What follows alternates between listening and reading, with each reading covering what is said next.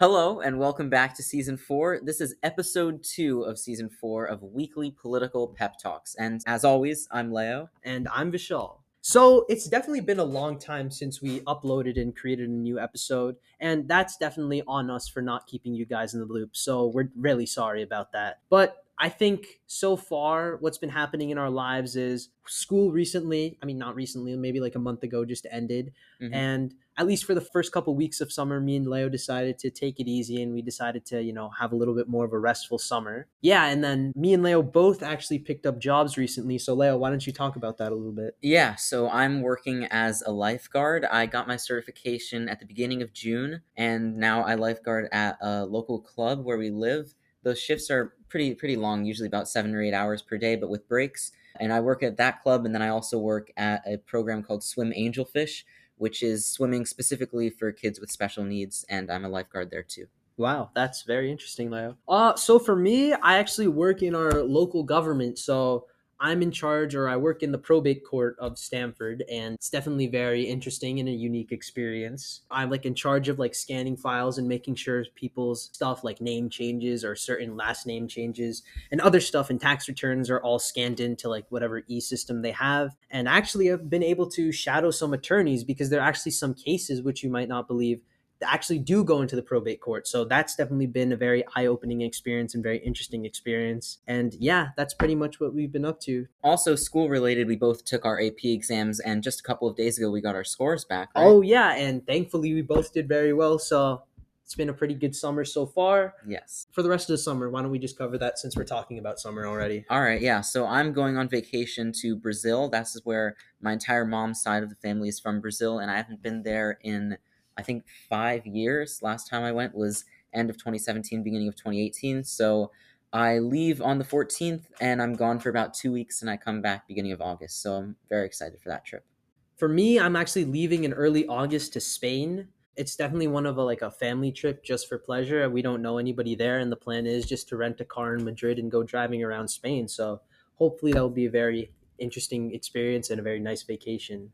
But that's pretty much it. And then Yeah, we begin our senior year of high school. So that's exciting. I know I can't believe it. It's been sophomore year. Now we're going to senior year. Yep. All right, should we get into the episode? Yeah. But before that, why don't you introduce the main topic for us today, Leo? Absolutely, Vishal. So the main topic of today's episode deals with copyright and copyright law in the US. And interestingly enough, this topic actually deals with us because recently we've actually had to deal with this. So, Leo, why don't you talk about that? Yeah, so we'll get into it more a little bit in our main topic, but essentially, two of our episodes were taken down for copyright reasons because of the use of third party music. And the podcast platform that we upload these episodes on, which is called Anchor, emailed us giving an alert that these two episodes were taken down. So that's very unfortunate, and we're trying to resolve the whole thing, which we'll explain a little bit more soon. And hopefully that's resolved and we're able to re upload the episodes soon. But before all that, let's get into the current events section and discuss what happened in our country this past month. But first, cue the music.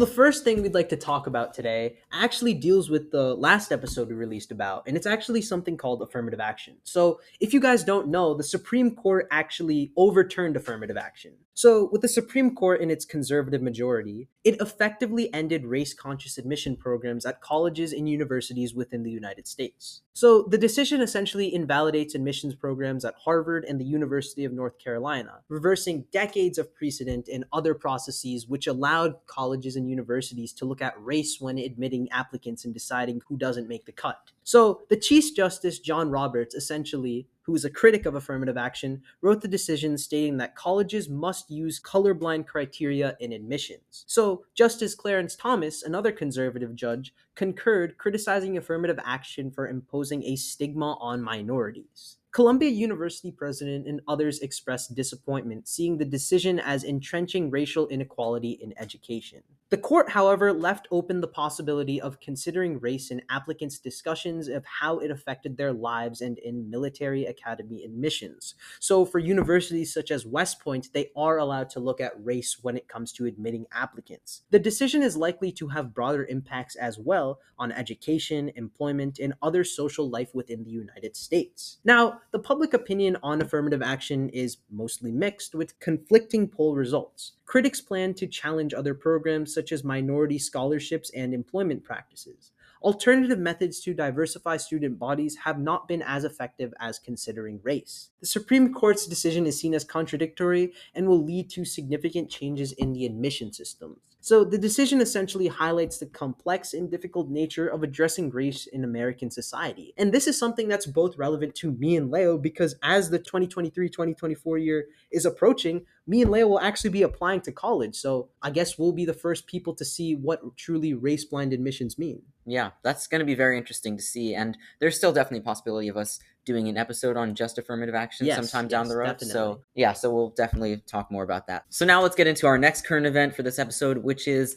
who is running for president in 2024. So, as we get to about the midpoint of 2023, obviously the next presidential election is already starting to start up. So, let's look at who's going to be running.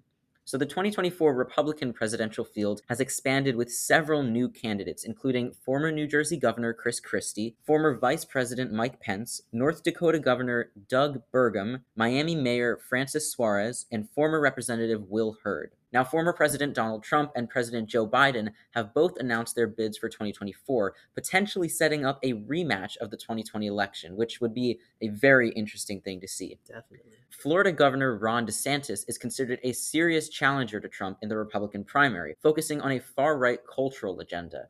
Senator Tim Scott, one of the most prominent black Republicans and I believe the only black Republican in the Senate, presents himself as a baggage free alternative to Trump and DeSantis. Conservative radio host Larry Elder, former Arkansas Governor Asa Hutchinson, venture capitalist Vivek Ramaswamy, former UN Ambassador Nikki Haley, self help author Marianne Williamson, activist and lawyer Robert F. Kennedy Jr., and author Cornel West are also running for the Republican nomination. Virginia Governor Glenn Youngkin is another potential Republican contender. Now, there are also two Republican businessmen, Ryan Binkley and Perry Johnson, who have launched long shot presidential bids, but with all these people in the field, it's not very likely that they'll get much support. It is a crowded and diverse field with candidates emphasizing different policy priorities and positioning themselves in relation to Trump's legacy. So, with that, it seems like Joe Biden is mostly going to be the Democratic nominee, and there's definitely a lot of people up for the Republican nomination. So, we'll see what happens then over the next year and a couple months.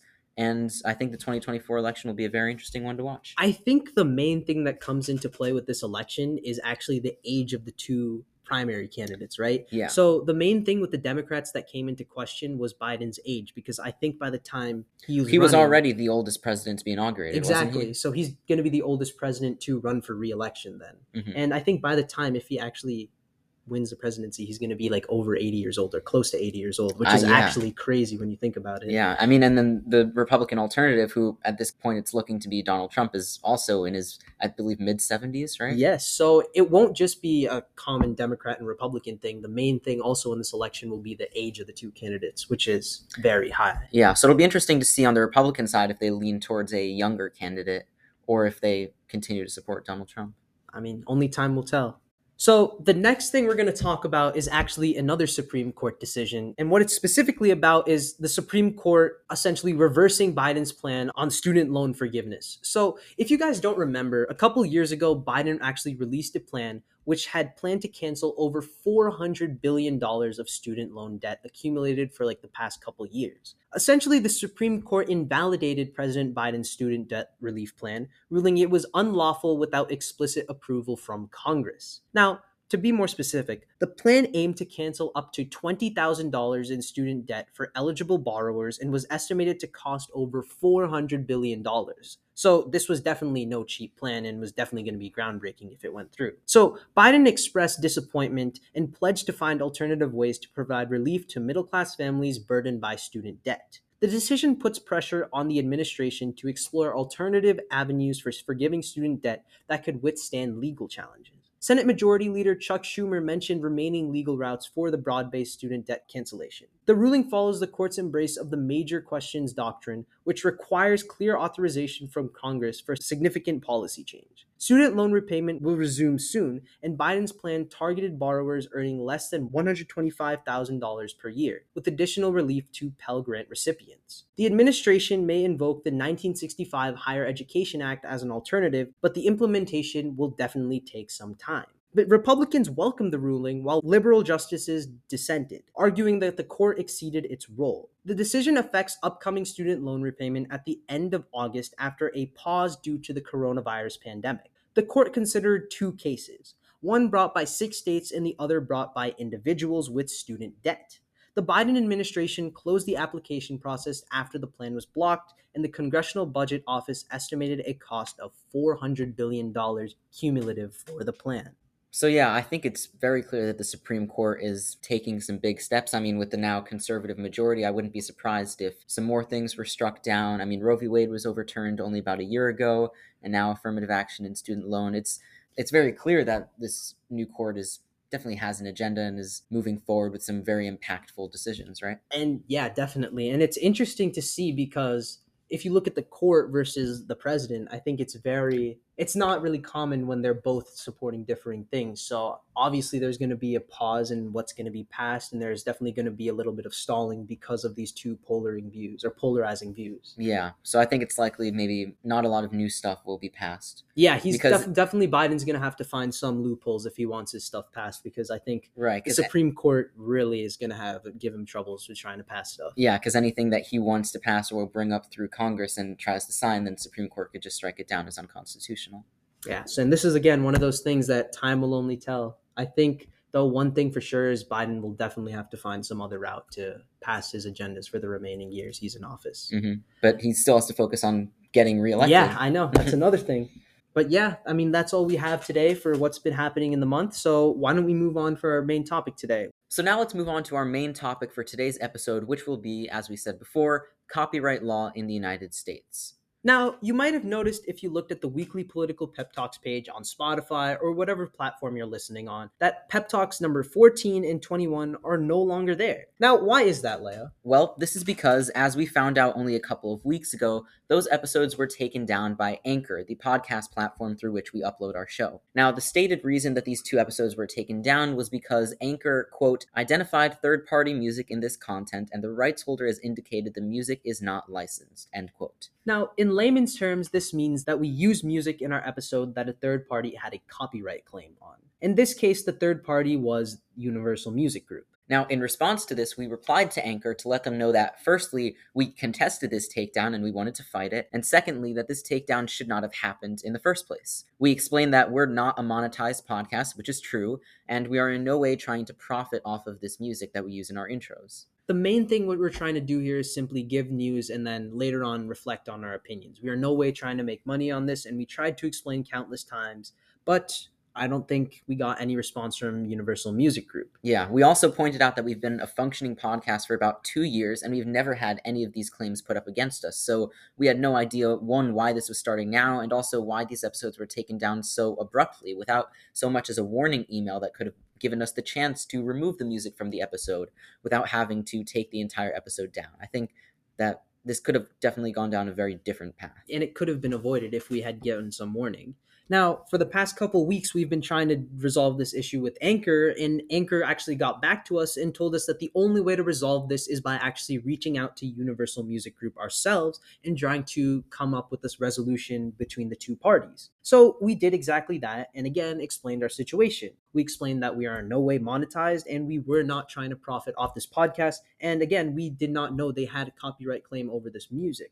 Yeah, and it's been a couple of weeks since we sent that email to Universal Music Group, and we have still yet to receive a response from them, and we're figuring out our next steps. But I think what most likely will happen is we'll edit the episodes, remove the music, and then re upload them. I think that's what's unfortunately going to have to happen because I don't see any way that they're going to respond to our email. Yeah. But the fact that a small local podcast such as ourselves has been affected by copyright laws and have had claims put up against us by a corporation as massive as the Universal Music Group, it really shows the scale of copyright law and how important it is that we analyze it in today's society. So, without further ado, let's get into our main topic and talk about some definitions that relate to copyright law. So, the official U.S. Office of Copyright, which is an agency of the government, defines copyright as, quote, a type of intellectual property that protects original works of authorship. Putting this into our own words, we'll say that copyright is the ownership a person, company, or group has over a piece of writing, music, or other form of art. Now, we'll also define the word patent, which relates closely to the idea of copyright. We'll define it as an authority or license that gives a person, company, or group the exclusive rights or ability to make, use, or sell an invention. So now let's discuss the history of copyright law in the United States, which brings us all the way back to the day May 31st, 1790. So, very far back, a few years after our country actually became the United States, Congress passed the first copyright law in the United States, known as the Copyright Law of 1790. So, not that very creative thing. yeah. This law protected, quote, books, maps, and charts from being reproduced or sold by someone who is not the original author for up to 14 years, and it also had the possibility of a renewal period of another 14 years. And this law was based off a similar British law called the Statute of Anne as most early American legislation was based off the British system. And a fun fact about this time period is that our very own home state of Connecticut was the first state to pass a state copyright law that was more specific than the federal law, which was the Copyright Law of 1790. And Noah Webster, who is well known today for his help with developing the Merriam Webster Dictionary, was instrumental in the passage of this state law. The next major event of copyright law in the United States would actually be the major Supreme Court decision of Wheaton v. Peters, which took place in the year of 1834, more than 40 years after the first passage of the Copyright Law of 1790. And this decision set the precedent that Congress was the one who had the ability to set the requirements and conditions for what qualifies as a copyright. And this means that Congress can say something along the lines of this work must have been created by the person who wants to claim copyright over it, and they can hold that copyright for however many years Congress decides. Additionally, this decision set that no one can copyright a court decision and that any and all court decisions are, are and always will be accessible to the public. Also, a couple years before this decision in 1831, the very first musical copyright was registered. Now, what was the song, Leo? The song that this copyright was registered was called Maid of My Love by David L. Richardson. In 1856, dramatic performances, in other words, stage plays and other performances, were protected by copyright. This meant that you couldn't perform someone else's plays without their permission. And then in 1865, photographs were also protected by copyright. So in 1880, the case of Selden v. Baker set the precedent that even though copyright protects the expression of an idea, it does not protect the idea itself. So those words kind of sound a little complicated. So here's a quick example that Leo and I came up with. Say a person makes a book of yoga poses and publishes it and copyrights it. This copyright does not stop other people from doing those yoga poses that are in the book, but it does stop other people from reproducing that very book, which Leo and I had made money off of. So, yeah, hopefully that little analogy makes sense. And we'll get on to the next major law, and this would be the Copyright Act of 1909, which was signed into law by none other than the legendary Teddy Roosevelt. And this law was the very first comprehensive copyright law of the 20th century. The copyright term was now 28 years with a renewal term of another 28 years. It also established what was called a compulsory mechanical license. This is essentially a music related copyright license that doesn't allow someone to reproduce a person's song, but it does allow them to re record that song and then publish that without the creator's permission. Essentially, you can record a cover without the original artist's permission as long as you don't pen it off as your own. An example that came to mind was this when recording the album The College Dropout, rapper Kanye West wanted to sample Lauryn Hill's song Mystery of Iniquity on his song All Falls Down, but he didn't get permission from Lauryn Hill in time for the album's release. So instead, what he did was he got a singer named Syleena Johnson to sing a cover of Lauryn Hill's song, and then he rapped over that instead. So since it was a cover and he wasn't actually using Lauryn Hill's song, or her, at least her version of the song without her permission, he didn't end up breaking any copyright laws. Let's move forward and talk about the 21st century. In 2018, we saw the passage of the G. Hatch Bob Goodlatte Music Modernization Act. Wow, that's a tongue twister. Also simply known as the MMA. And this was the most significant copyright legislation in years, probably since the one passed in 1909. And it updated copyright laws in the music marketplace and elsewhere. And I think it's something along the lines of a thousand pages long. That is So, very long. Very comprehensive.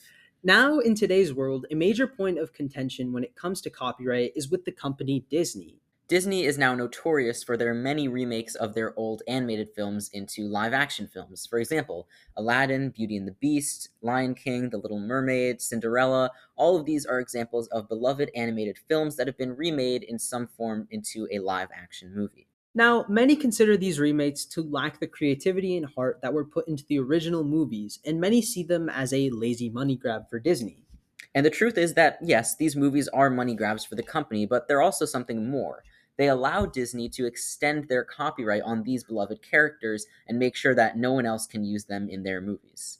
Now, while making The Little Mermaid doesn't mean Disney has a new license on Ariel the character, all the new merchandising can and is being copyrighted by the company. And that is a major reason why Disney is making all these remakes in the first place. In the words of Lexology author Kira Boyd, quote, Disney's live action remakes are not technically extending their copyright over their animated films, but they are providing Disney with new copyrightable material that may eventually replace their old works in the public consciousness. End quote. So Disney is doing what all the other companies do, and they're simply just trying to make more and more money and try to fill their pockets. Yeah, and it's interesting how they found a way to do that because creating another movie doesn't necessarily extend the copyright, but all the toys, all the costumes, everything associated with the new movie, they can copyright those things and then kind of bring those things to a new generation of kids, which I mean seems benevolent, but obviously their end goal is just to have a hold on the characters and keep making money off of them. I mean, it's definitely a loophole when you think about it because I Mhm. don't think like the people who created the rules behind this were ever thought like a company would go this big and Yeah. have the ability to do that. So it's definitely a loophole. Mhm. But I mean, you can't blame them. I mean, they're a company and they're just trying to make money, so they're going to do whatever it takes. So, also, when it comes to music, companies and corporations have massive power over what is used and what others can use and reproduce. And so the question arises should corporations have such power, or should individuals also have access to media, such as movies and music, that is already so widely known and accessible? And this brings us into our opinion section. So let's. Leo, why don't you go first and so let's let's hear your opinion on this. Gladly, yeah. So let me let me talk a little bit about what I think when it comes to copyright. So I think that the original purpose of copyright, as you were kind of just talking about, is not necessarily in line with how copyright law looks today. I think the original purpose of copyright was so that somebody wouldn't reproduce art and claim it as their own when it wasn't their own. And so I'll give a little example. If I were to put on a not so well known play, say in the 1700s, that a rival playwright wrote, and I'm performing it as my own, or even if I'm just performing it, everyone seeing it would think that it was mine since I'm performing it, even though it was made by somebody else. Or if in the 1900s I performed a song at a bar that somebody else wrote and it seems like an original song, everyone is going to think that that's mine, even though I didn't write it. And so I would be in violation of copyright and should be rightfully punished. But today that's not the case. Today, people, and specifically corporations, are striking copyright against people, but they're using things that are already super well known and that nobody would ever mistake for being theirs.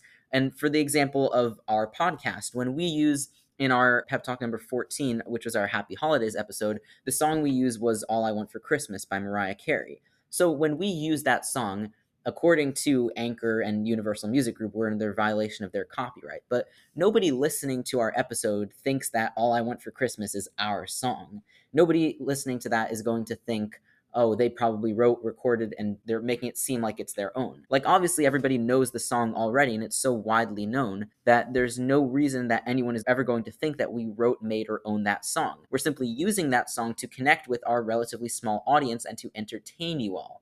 But by using that song, we're in no way harming the Universal Music Group and we're not claiming anything that's theirs. We're not even penning it off as our own, as the initial idea of copyright was. going back to the idea of in the 1700s, right? If I put on a play that wasn't mine, then I could definitely hurt that rival playwright's career, right? They could be totally ruined because the thing that they put so much work into was penned off as somebody else's, and now they have to start from scratch. But that's not at all what is happening today. And specifically in our case, when we're using that song, we're not hurting this company. Universal Music Group is not at a disadvantage. It's not like they've lost this song to us because we're claiming it's ours, which we're not even doing. And that's really what's happening with so much copyright. I mean, we can look at Disney too, right? Let's say there's a college student who's in film school and wants to make a short film using some of Disney's characters, which obviously they can't do because of copyright. But if they were allowed to do so, then they could put a very fun twist on these characters that we wouldn't be able to see. Like they could do, I don't know, a world in which Ariel is evil and Ursula is the good guy or something like that, right? Something that we would never see Disney actually make because obviously they're not going to take well-known characters and well-known stories and change them because that's not going to make them money, right? But if say this film student were to be able to make this movie with the characters, then that could bring a new light of creativity into the world of filmmaking. But because Disney has this copyright on it, it's not allowing them to do so. And even if they were to use these characters, no one is going to watch that and say, "Oh, Ariel and Ursula, that's the characters from that short film." Like no, obviously everyone's going to know Disney still owns them, but having Disney not let other people use those characters it's the only reason that it exists is because one, as Vishal was talking about, through loopholes, they figured out a loophole how to hold on to these characters, and because they just want to keep making money off of them. And so I think copyright has become a kind of way to enforce this. It's allowed corporations to enforce their ownership over property so that they can make more money off of it when in reality the initial idea of copyright was to allow individuals to be proud of their own work and to make a living and not have to fear other people using their work. And obviously, that's simply not the case right now. And so, while copyright started as a good idea and it started as something that protected people, right now it's something that's hurting creativity, especially in the movie business. And it's allowing people like me and Vishal to not create a podcast that is able to attract and entertain our viewers as well because we can't use these silly little songs that we use for 15 seconds in our intro. So I really don't think it's fair, and I think copyright law needs to change and be more inclusive of the little guy and not only favor these giant corporations. I think that was very well said, Leo. And actually, I think for one of the few times on the podcast, I'm actually going to take your side on this one. So, for majority of the claim of what you said, I think the main thing I took away was that copyright laws are kind of too far and they've extended to you know too far past of what they were truly meant to do and yeah i think for the most part i actually agree with you i think the only time a copyright law should be enacted or enforced is when that person who's trying to use that character which another company has like a share on or like the rights to that person tries to make money off them mm-hmm. right so in our case we've said multiple times, and you can actually find this out, that we in no way try to make any sort of money from our podcast. Yeah. We do this simply because we are interested and engaged in news, and we want to find an outlet and to share our opinions. And that's the only thing that we're trying to do here. And I think that our episodes, our two episodes getting copyright striked, was really like I don't know. I don't think it was really needed because mm-hmm. again, like you said, I think you said it pretty well. These two things that we did we weren't in any way it wasn't like the main thing of our episode i no. mean the rest of the episode was our own creativity and we came up with what we wanted to talk about the only reason why we used these two songs was because it was a way to connect with our audience and sort of match the theme with the episode yeah and um you know obviously now we're smarter and we've learned our lesson and we know that it's going to be we have to take some time to actually look at the songs that we're picking we got to make sure that other companies don't have rights to songs because fortunately it was only two episodes, right? Yes. Imagine if all those other 25 episodes had gone down and all that hard work would have been down the drain. So, I mean, as much as it sucks and as much as we got the bad end of it, we just got to take our experience, we got to learn from our lessons and we'll be smarter next time. But as for copyright, I definitely agree with the fact that it's gotten too far and there needs to be some change immediately because the fact that these corporations can just come in and strike down and have the power to take down these episodes which we work so hard on is just wrong, right? I think there are many ways to deal with this situation. They could have sent us an email saying, "Hey, do you mind taking this down?" We don't want to take this course of action, but if you don't take it down, we'll have to go this way. And we and Leo would have happily cooperated. Yeah, absolutely. Again, the main thing of these songs was not for any sort of monetary use, right? We don't make any money from this. We don't profit off this. It was only to connect with you guys, the audience. And that's the only thing that we're trying to do. So, what's next of this? What's to come of this? Obviously, in the future, we're going to be more careful with our songs. We're still going to try to connect with you guys and we're still going to choose interesting songs that match with this episode. But we're just going to have to be more careful and we're going to have to choose melodies and songs that don't have copyright claims to them. But yeah, I sort of got off topic, but overall, I agree with what you said, but there is one thing I would like to point out in which I kind of disagree with you. When you talked about that artist who wanted to use the Ariel and Ursula characters and sort of like give a different plot to it, I think that it's okay on the premise that they don't release it or try to get any money off it. I think that if you use the same characters but create a different storyline, then I think Disney does have the possibility and does have the right to kind of step in and say, no, this is not right because it's our characters and it's kind of our idea. What do you think about that, Leo?